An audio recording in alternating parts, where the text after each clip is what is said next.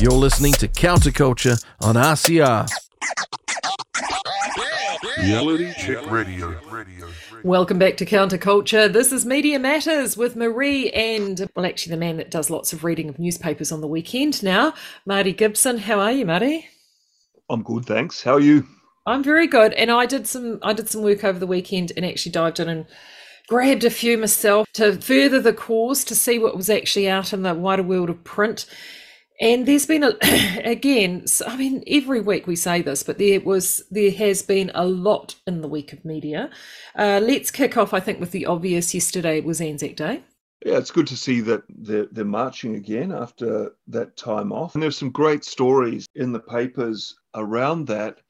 And the fact that they're alongside stories of young men at a similar age doing things that are rather less, I wouldn't say glorious, but less noble in terms of self-sacrifice and honour. It's a measure of how far we've fallen. I read the story about the young Spitfire pilot who must have been 20, and just listening to him talk about, flying off the bows of these World War One aircraft carriers, coming into land, you had to adjust for the ship bucking around. Of course, there was the problem finding the carrier with as little as an hour's fuel supply left. The ship, unlike an airfield, could do 30 knots, and it wasn't where it was when you took off. Some pilots were lost at sea, flew in the Arctic convoys. In another part of the Weekend Herald, there was a story about a man of similar age who'd punched a 75-year-old woman in the face and broken her occipital bone. And it says the attack victor at the Posey Parker rally. That was then, and this is now.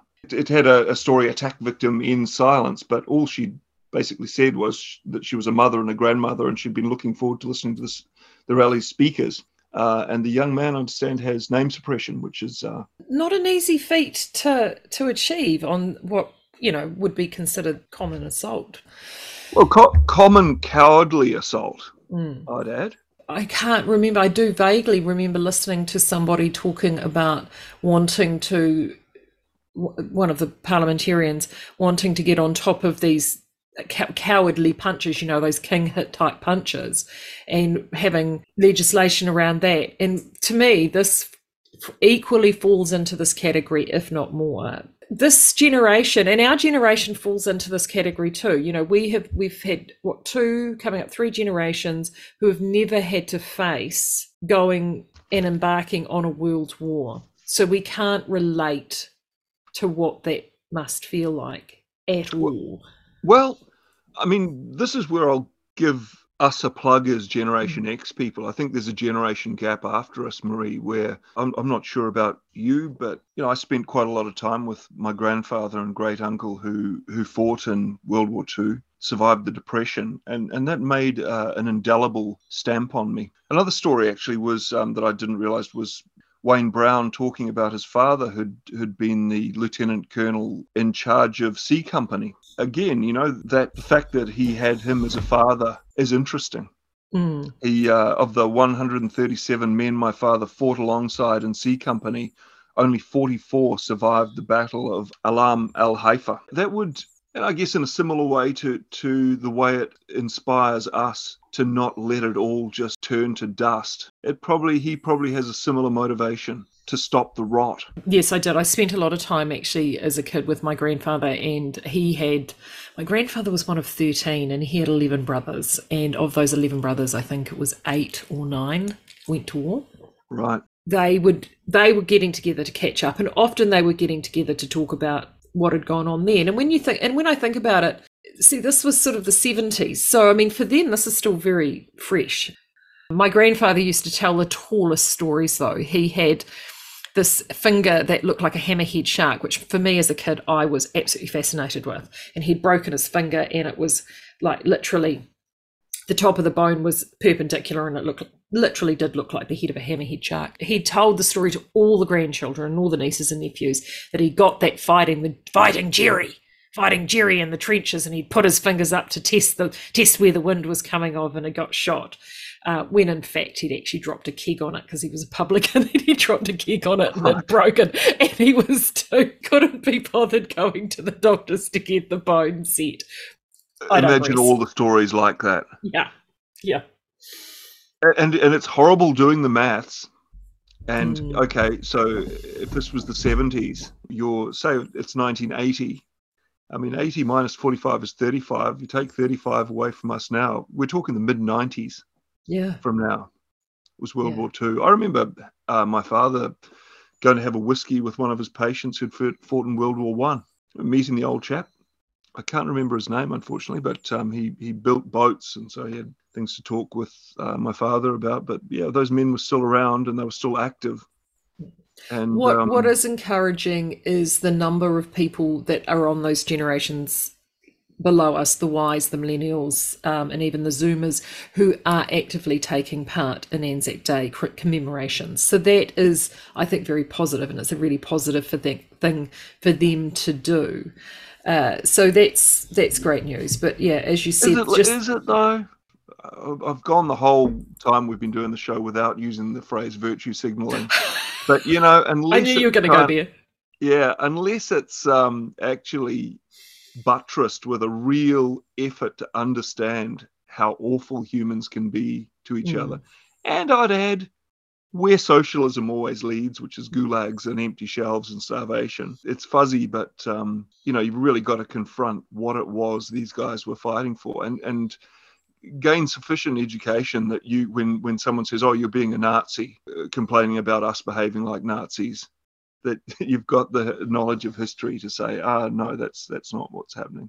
Douglas Murray references this all the time, that the lack of knowledge of actual history is a concern. And you're right, it's what history are they being taught? Well, there's that saying, if you don't study history, those who don't study history are doomed to repeat it. But there's an appendum you could put on that, which is, and if you do study history, you have to watch every other dumb bastard repeat it. It doesn't necessarily make it any easier, it makes it harder, in fact. Yeah, it does. Moving on, both you and I pulled this piece out across the weekend. This was in the Saturday Weekend Herald in the A section, so it was quite a big piece in regards to the health sector. And before people go, oh gosh, they're going to talk about COVID because that's what that station does. No, I'm not going to talk about COVID. I'm actually going to talk about something that I do know quite a bit about.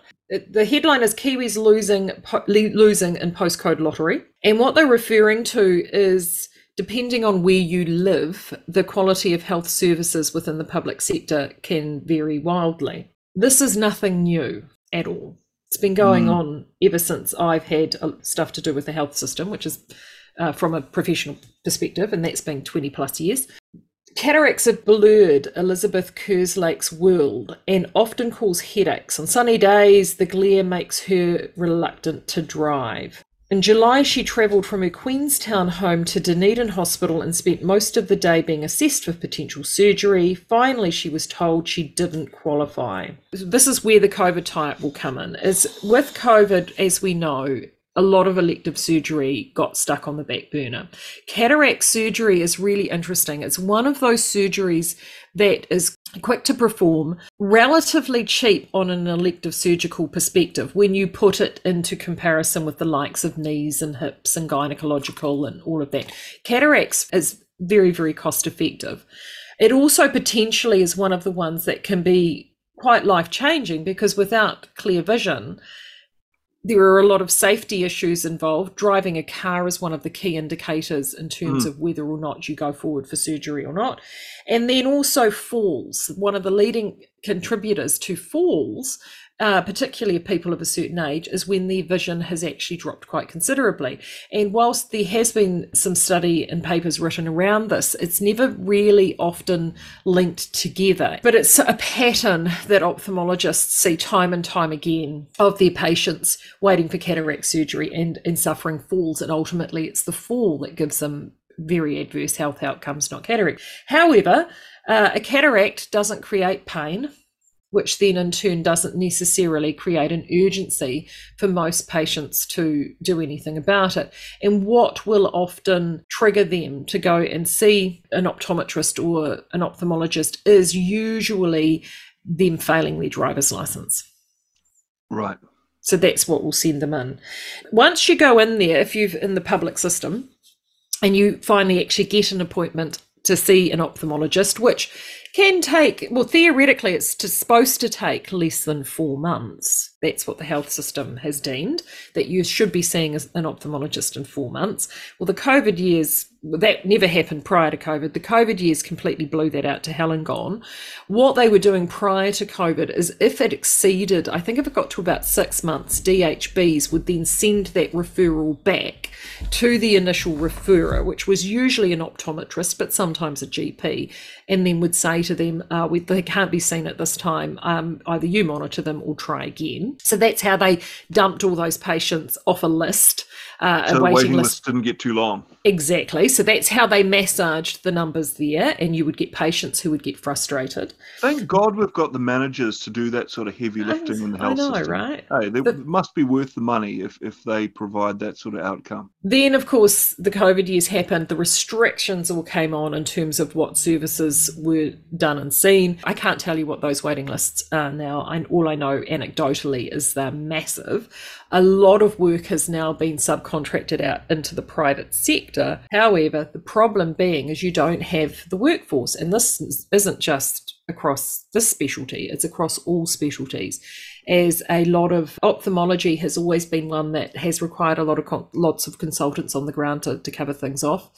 Many of them were sourced from overseas, and a lot of them went back to places of origin. There were also ones mandated out. And that's never talked about, talked about, including one that is in this very region in question, which is why it pricked my ears up. So this woman is based in Queenstown. She had to go to Dunedin. I know for a fact that one of theirs is now one of the Dunedin ophthalmologists has got a family in Dunedin, and he is commuting between Dunedin and London. Right. Yeah. But none of these things were mentioned. There was a small piece in here saying health officials say there won't be dramatic reductions to the waiting list times until at least 2025. A major challenge is severe workforce shortages, including the nurses and anaesthetic technicians needed to run the operating theatres. Changes recommended by the task force set up to help clear waiting lists and to be made or explored, including allowing specialist GPs to do diabetic retinal screening. Now, one of the things, there are two things with this. Part of the problem she suffered is that to get surgery, you've got to score everybody. Everybody gets a ranking. Auckland has the lowest scoring system at 46, where she is in Southern District, it is 61, which is exceptionally high. So it means that you practically have to be white cane dog material before you'll get your cataract done in the Southern District.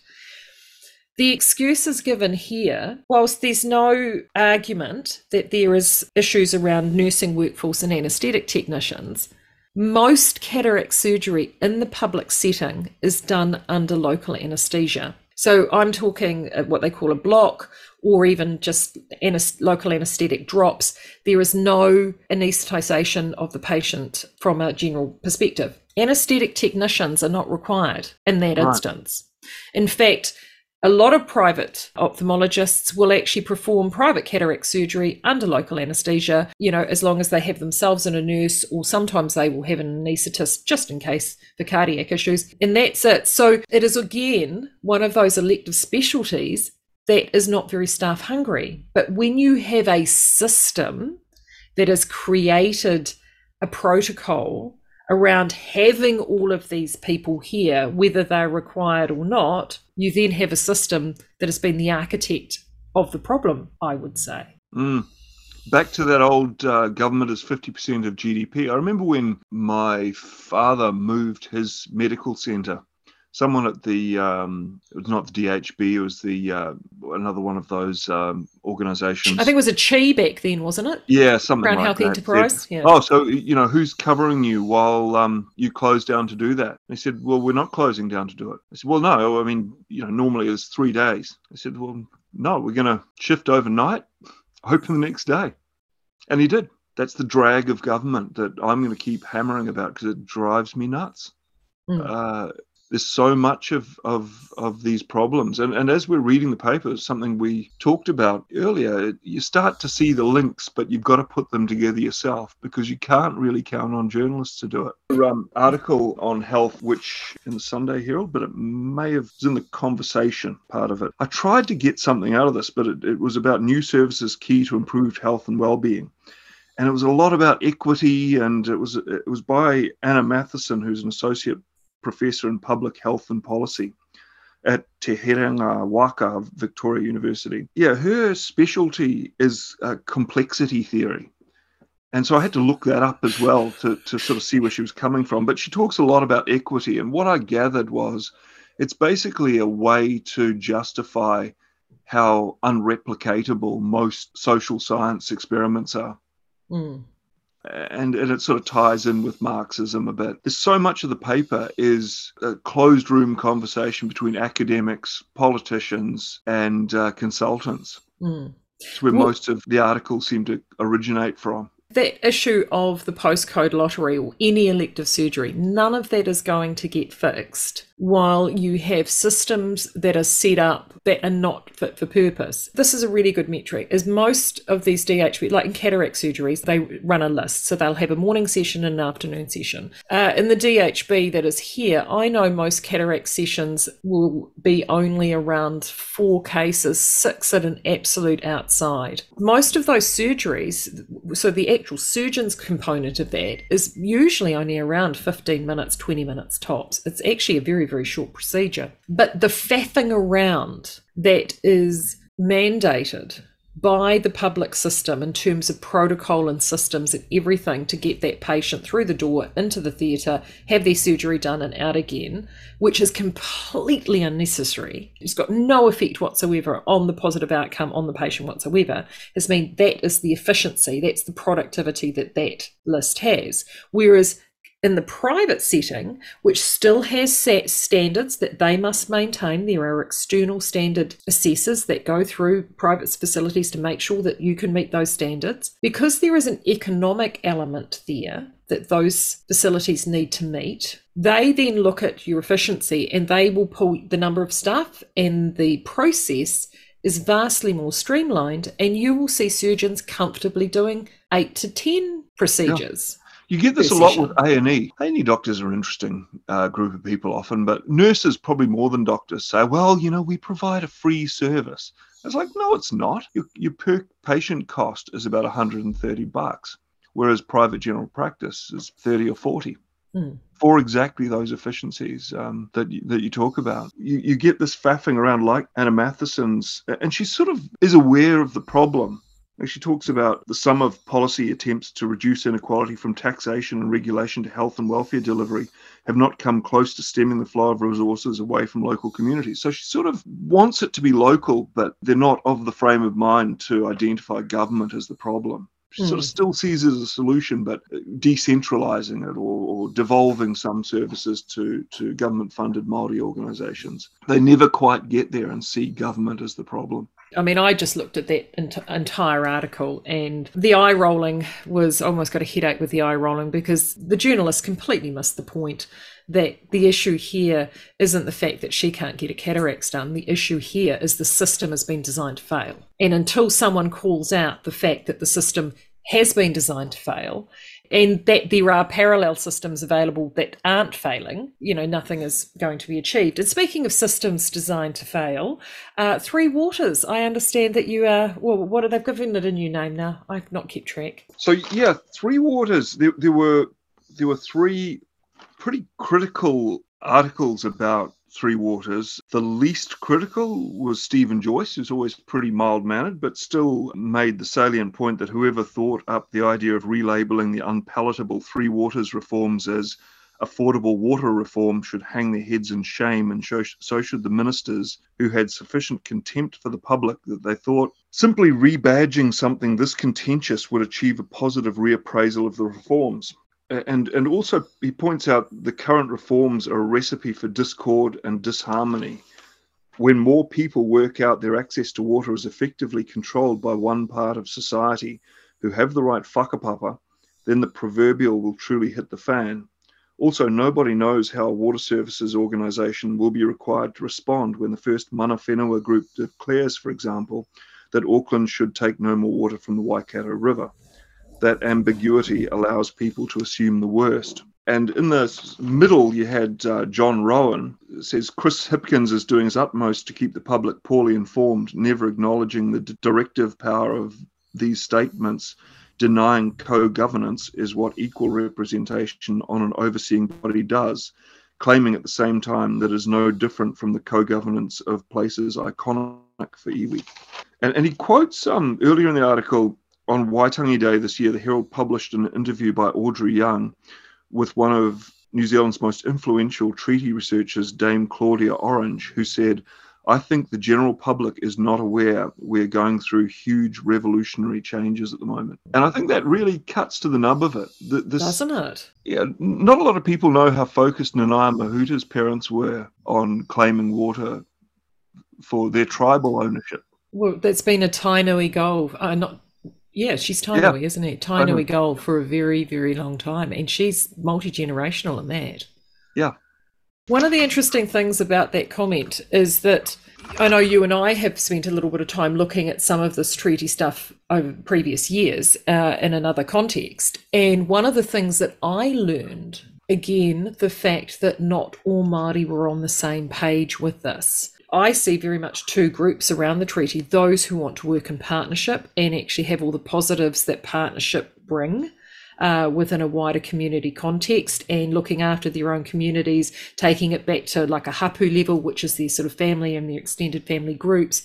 And it's about creating a partnership and within the treaty to actually be like a rising tide that lifts all waka. And then you have those that look at the treaty as a vehicle for power. I think that that's what you see with the likes of Jackson, Mahuta, that entire Māori caucus. There is definitely a lust for power there. And sometimes I struggle to see where the benefits for their own people will be in this power, because it will be only often the ones sitting on the boards and having those direct accesses.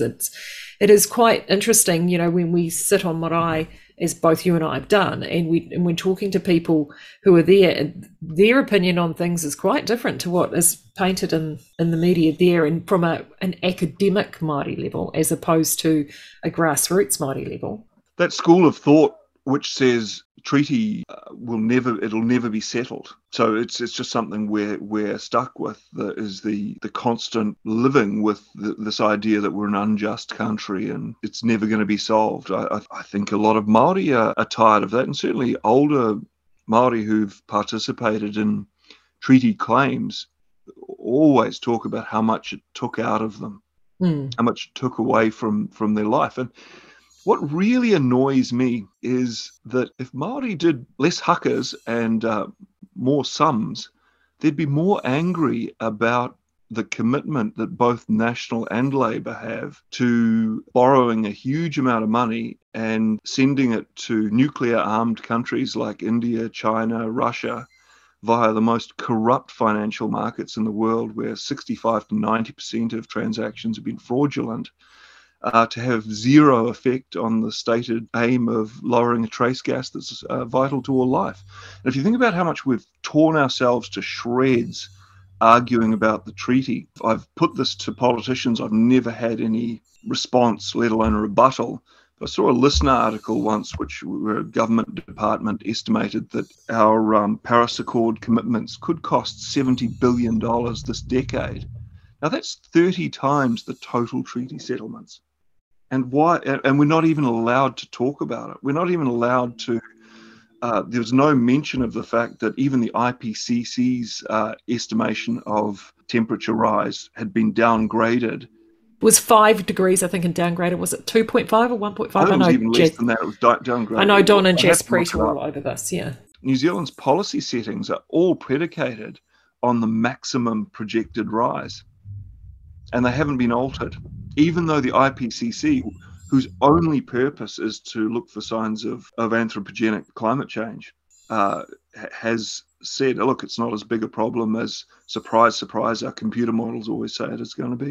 Heather DuPlessis-Allen was the most scathing about the government. She talked about Kieran McAnulty honestly answering a question about it and said, for the first time in the history of Three Waters, the responsible minister just told the truth. No spin, no semantics, just yes and no. Do non-Māori get the same level of say as Māori in the Three Waters set up? No, they don't. Does he realise that's not strictly a one-person, one-vote model? Yes. It was refreshing And then it was alarming because it was a cabinet minister admitting that he was introducing a reform that he knew was undemocratic in a democracy. And then it was even more alarming because he couldn't explain why, at least not in a way that stood up to scrutiny. And isn't it alarming that that is a journalist that hasn't actually realised that this government has been doing that for the last 3 years, introducing undemocratic legislation? She's kind of tiptoed around the edges of talking about it, probably as much as any New Zealand mainstream can. Outside Leighton Smith, she talks about how it's not really scrutinised, saying McAnulty was supposed to make the Three Waters problem go away for Labour, not open new lines of attack. Luckily for him, though, he seems to be getting away. I guess that meant with it. There's been hardly anything more than a few squeaks of outrage. A generous explanation is that critics have been caught off guard. They weren't expecting this level of honesty, so they didn't know what to say next. A less generous explanation is that they're afraid of the eternal threat of being labelled racists. So, yeah, here we are. It's out in the open now that giving them co-governance can't be because of property rights. It must be because of special political rights. This means they get more of a say than everyone else because they're more special. Opposition parties have another week of recess to gather their thoughts and iron out their arguments. They should already be pulling out McAnulty's inaccuracies and inconsistencies to question them in the House. It's not as if they're short on material. McAnulty was surprisingly frank and surprisingly wrong. So, yeah, that was the spectrum of speech against it. But again, as you said, there's this meta-analysis of the news where we also see in the Weekend Herald, Jason Momoa's film canned because of a consultancy issue at Whangarei Heads. I think we're going to see a lot more of that. Once the power of veto is given, it's going to be used. And it's also the classic cut off your nose to spite your face, isn't it? The other, in that same edition in the Media Insider, TVNZ's showdown, Minister wants change, and of course the Minister of Broadcasting is the Honourable Willie Jackson. Willie Jackson says our identity goes beyond Country Calendar. TVNZ is in for a major shake-up, far beyond hiring a new CEO and chair, with Broadcasting Minister Willie Jackson confirming he wants to see a stronger commitment from the state broadcaster to reflect the New Zealand identity. I want to see and hear a New Zealand identity, and for me, despite what critics might be saying, it's more than just about Māori. In a wide-ranging interview, the minister said he wants to see all the undeserved audiences, including Pasifika and younger Kiwis, addressed. I love the live coverage of Te Matatini on TV2 in February and last weekend's TVNZ One Sunday show, which profiled boxer Mia Motu. I don't see enough of that in prime time. I want to see that sort of stuff. I want to see some of the country stuff. Country Calendar has been brilliant for New Zealand TV. I think our New Zealand identity with respect is much more than that now, says Jackson. They've been saying, oh, well, there's a New Zealand story. It's Country Calendar. I think it's wider than that. I think Kiwis are growing and this country has been changing. Well, yes, it has, Willie, but also in terms of, like, he's saying it needs to be more than Māori stuff. Is there not a publicly funded entire channel for Māori stuff? Yeah. And is there a possibility we could just start thinking of Māori as humans, like New Zealanders, like everyone else, and as such, they've got more in common with us than they have different? And also the other side, as he said, he wants to hear other voices of other New Zealanders out there. Well, I mean, part of the reason this channel was created is there's a whole bunch of New Zealanders out there that have been excluded from prime time as well, and they're wanting to have a voice. So the media landscape, I think, is about to set to change, and it's not just locally, it's internationally as well. The merger didn't go ahead, and I think it was the right thing that the merger didn't go ahead. And we've seen already ructions in this country around the media landscape, and I think that is only going to continue. It will be really interesting that once they've sort of shaken up all the dice, where everything sort of lands over the wider spectrum. I mean, he makes the comment that Radio New Zealand has been starved of opportunity because of a funding freeze for many years. A funding freeze won't affect us, will it? No, No.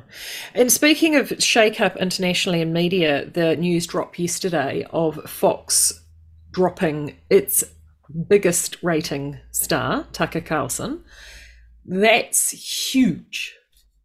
Yeah. Absolutely huge. And because almost all of New Zealand's international news comes from the most left-wing outlets in the States and in the rest of the world, it's not on the radar of people unless they actually watch Tucker Carlson clips, although they're fairly common on Facebook. If you start watching them, they start popping up.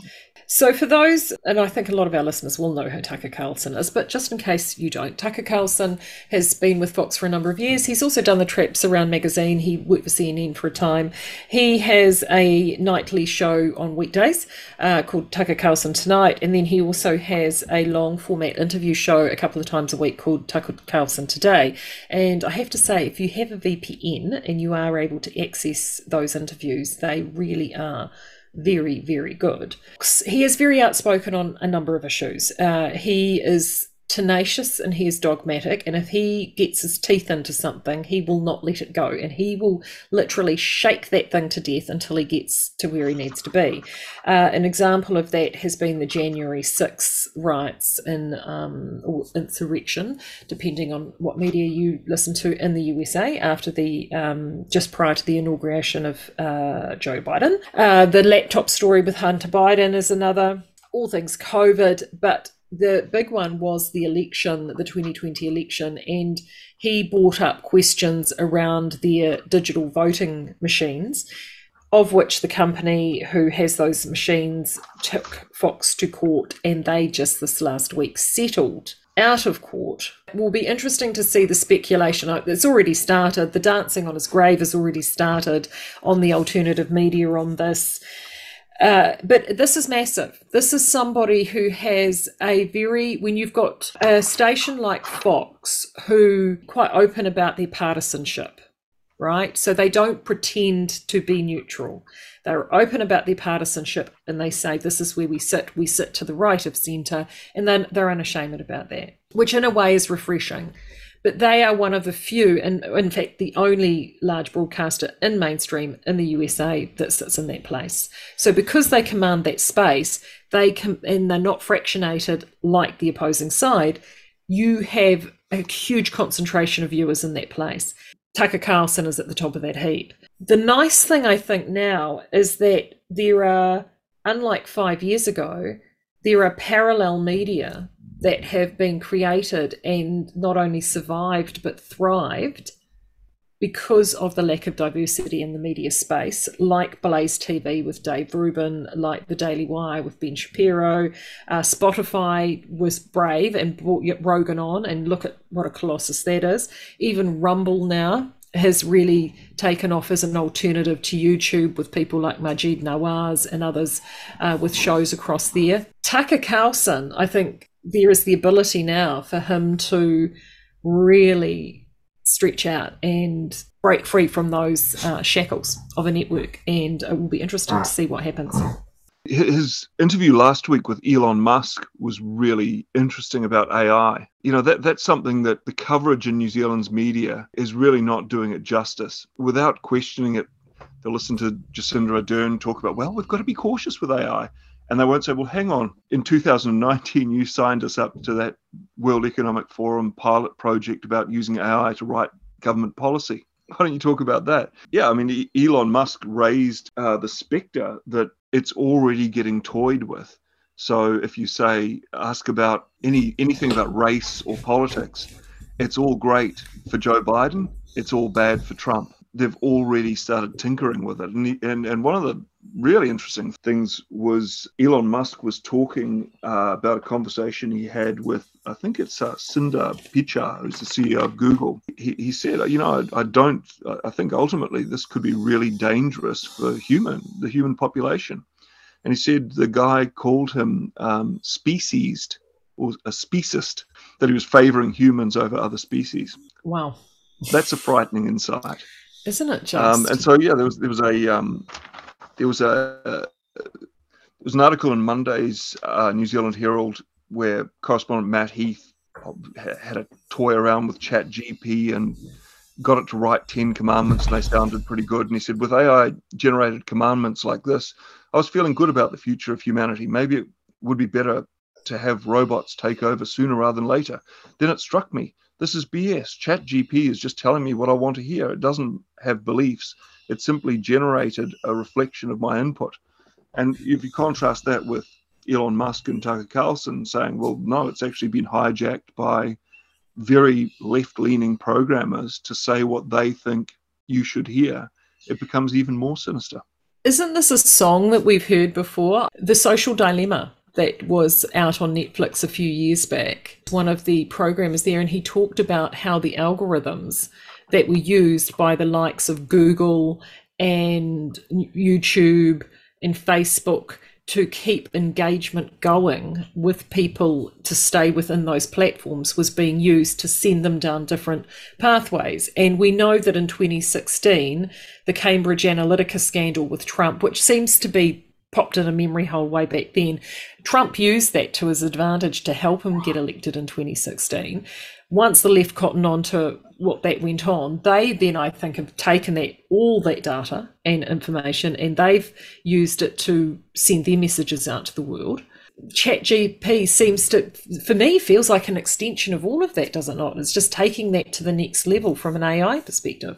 Yeah, I mean, if you look at all of it, if you look at the algorithms training people to say things and achieving that with enough of a population that you can vote governments that are friendly to that way of thinking, you know, maybe that's what's happening with Klaus Schwab and Jacinda Ardern and Chris Hipkins' pilot project for AI. You know, maybe that's what it's doing. Yeah, the frustration of being the person who studied history and has to watch everyone else repeat it. Mm-hmm. And I guess, you know, we should start extending some tendrils of what do we do in all this, because it's quite disempowering to talk about all this. And the solution is, well, people have got to get together and they've got to stop arguing with crazy people. It just sucks energy, and they're not interested in logic. You know, people always act as if people who are driving this kind of everything's racist or misogynistic or transphobic, you know, are actually interested in discussion. They're not. They're interested in crushing discussion, as that 70-year-old woman found out from the 20-year-old war hero. It's interesting you should say that, because Carlson did a speech on the weekend, and it was at the, I think, the 50th anniversary of the Heritage Society, and the speech was pretty incredible. I get the feeling that he already knew that he was leaving Fox, because it felt exceptionally open, even for him. I didn't get a chance to get to that, but I'm looking forward to listening to it. And he just, at that point you just made about the crushing of ideas and the crushing of civilization was one of the themes that was in that speech, and it was incredibly powerful. But it's, again, you've got to look at the positives. I just spoke to Katie Hopkins before, and she talked about you've got to find the positive in the little things, and whether that positive be saying to a young man that helped somebody, an older person having an issue getting on an escalator, coming up and saying that was a really good thing that you did, or doing something positive yourself. I think that we've got to take everything back to a community level, because those messages that are coming out now, the gaslighting that is going on within the media level is absolutely incredible. Actually, the Curia poll, did you see David Farrar's Curia poll on media bias? That I thought was really interesting. As I mentioned before, Fox as a broadcaster has always been open about where they sit. TVNZ, I think, sat at something like plus 15. The perception of people is plus 15 that they lean to the left, whereas if you were to talk to TVNZ and say, where are you? You say, no, we are the moderate voice of the nation. Interestingly enough, the Herald actually came out from a print perspective pretty good. They, from a perception point of view, they sat in the middle. Well, it's probably because of the business section and, you know, the people who are tucked at the back of the paper. As I said, Heather DuPlessis-Allen, John Rowan, you know, they do Stephen Joyce. Peter Dunn, they're there. But yeah, I mean, you know, the whole left-right thing as well infuriates me, because again, you're given this, well, you know, if you go that way, do we get to Hitler? And if we go that way, do we get to Stalin? Absolutely not. They're in kind of the same direction. I think at this point, the way I think of it is left-wing is you want bigger government and less freedom, and right-wing is you want smaller government and more freedom. And by that definition, I'm right-wing, and you know what? I think the majority of New Zealanders are too, if you teased it out of them. You know, if they actually were able to assess facts as the media should really be presenting them. But as I said, this media is kind of like a town square for government and its toadies. Yeah, they're not doing that job, and that's incredibly dangerous because, as I've said before, you know, we're not arguing our point of view necessarily as primary focus. It's that we should have the argument, and there should be someone on each side providing their side of the argument so people can make up their minds. When that's taken away, it's a very dangerous place. And you can see all of these bright-eyed young socialists like Hipkins, like Ardern, and they've got this that patronizing idea that if people don't agree with them, it's just because they haven't PR'd it right, rather than actually facing the fact that they're hopelessly inexperienced. They don't really know how the world works. They've been flattered by people who are using them as middle management to drive an agenda that's really not that good for most people. No, not at all. Now, education. We do like to say something on education each week. Have you got anything? Well, yeah, there wasn't a whole lot on education. There was an article in the Sunday Star Times about teachers being tired of being political footballs. Again, it's kind of hard to pick any outrage out of it about the failure of the education system. They're just basically saying, don't keep swapping things on us. You've got Education Minister Jan Tinetti. She was already on board with a bipartisan approach. We know there is more to do, which is why we need the understanding of exactly where the challenges exist across the sector. I welcome national and other parties to this conversation, Tinetti said. National education spokesman, the lovely Erica Stanford, I just put the lovely in there because I think she's awesome, as far as national goes, said she would also welcome a bipartisan approach to education, although she said it needed to start with the government. Labour has failed to give National any input into significant changes to the curriculum or NCEA over the recent years, and we have been left completely in the dark, she said. That's a recurring pattern with Labour. They also said they were going to consult with people who are running charter schools before they closed them down virtually on their first day of office. But if you listen to Alwyn Poole, they were impossible to get hold of, and they really didn't want to do any of that. But that's okay, they're clear and transparent, it's fine. There was a long interview with the Vice-Chancellor of AUT, and he made some good points about getting people into education who normally wouldn't. He said, if you're a 6'7" kid, it didn't matter where you were, the rugby scouts would find you, right? He says, if you are a brainy kid, if you're mathematically gifted or you have a facility with chemistry or physics, we won't find you. We need an education system that makes sure every single talented person reaches their full potential. Again, you're not going to do that if you're squashing down the kids who are best at maths because you're worried that disparity in ability is driving inequity. He's married to Labour MP Jenny Salisa. So it's kind of a club. A club, though, it's interesting that he is talking about that in terms of bringing people into education because, of course, this is an issue at the moment, that enrolments are significantly down. I think over 650 full-time enrolments have been cited as the reason for mass layoffs at Otago University, and the call for voluntary redundancies has been started this week, and they are looking at absolutely slashing staff. And Victoria University has also indicated that they are not ruling out the potential of a restructure as well. So it's interesting that our tertiary institutions are facing this, and it is a chicken and egg, isn't it? Is it because we're not putting out students capable enough to have the rigour within tertiary education? They're leaving our high schooling system completely ill-equipped. Or are they seeing that the value and the cost of that education is now no longer there, and they're better off actually walking straight out of high school into a trade-based on-job learning environment and actually earning as they're learning? What do you think? I struggle to advise a young man because young men are the most failed by the education system 50% more women than men go on to tertiary education. So if it was the other way around, of course, it would be a sign of all sorts of things. But because it's young men, there is actually, so you get some academics actually saying, well, it's a welcome rebalance that education's failing men because it helps with equity. I really struggle to advise any young person to take on, unless they're really specific about what they're doing. They want to be a doctor or they want to be a nurse, which you don't do at university anyway, but struggle to advise them to take on $100,000 of debt.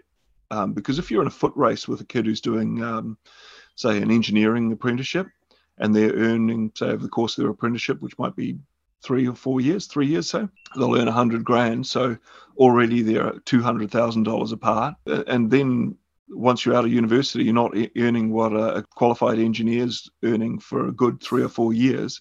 And if someone's intelligent going into that, in that time, use those skills to create a business or get into a high-paying job somewhere else. So it took me about 5 years after finishing school to get my curiosity back. I think the right thing for a young man to do is get a trade. Maybe a bit later in life when they found what they're really passionate about, study that. Well, I want to finish off on something completely frivolous and positive. Oh, good. Yes, and I know it's something that doesn't really interest you, but I saw it and I just thought, you've got to have some good news. And this week, Wrexham FC, an English Football League club, after a 15-year absence from the National League, has won their bid to re-enter the National League. Now, why on earth would I be interested in something like that, you ask? Well, I'm interested because the Welsh club is owned by actors Ryan Reynolds and Rob McElhenney, and they purchased the club on a bit of a wheeze, I think. There is, I think, a whole sort of TV series that goes along with this. I think they did it as a bit of a joke and an ability to create a little bit of content. But obviously what they've gone and done by buying this club and giving that, I think, sense of hope and all of those things there, that this club, because it was on the absolute verge of folding, it's 3 times they reached that promotion relegation zone to re-enter and they weren't able to, and then they were able to do it this time round. And if you do look it up, the scenes on it are really quite amazing, and it's, I mean, there is so a film here, but it is certainly a real feel-good moment just to show that something positive can actually happen. So, well, you've got some feedback for us. We'd love to hear from you. Inbox at realitycheck.radio. That's inbox at realitycheck.radio. You can also send us a text to 4040, then put RCR before your message and then type your message in, and we get to see that as well, particularly if there's something that you'd like us to cover or you've got something that you'd like to say. So do definitely do that. So thank you very much, Marty. Greatly appreciated as always. Thanks. Yeah, thanks very much, Marie. Thanks for asking me, as always. And I look forward to hearing that feedback. Have we been called racist yet? No, but we have not been called racist. Well, not that I'm aware of. Maybe we're not doing our job. Maybe not. No, so far the feedback has been overwhelmingly positive, and we do appreciate that. So thank you to you. Have a great week. Have a great week to you too.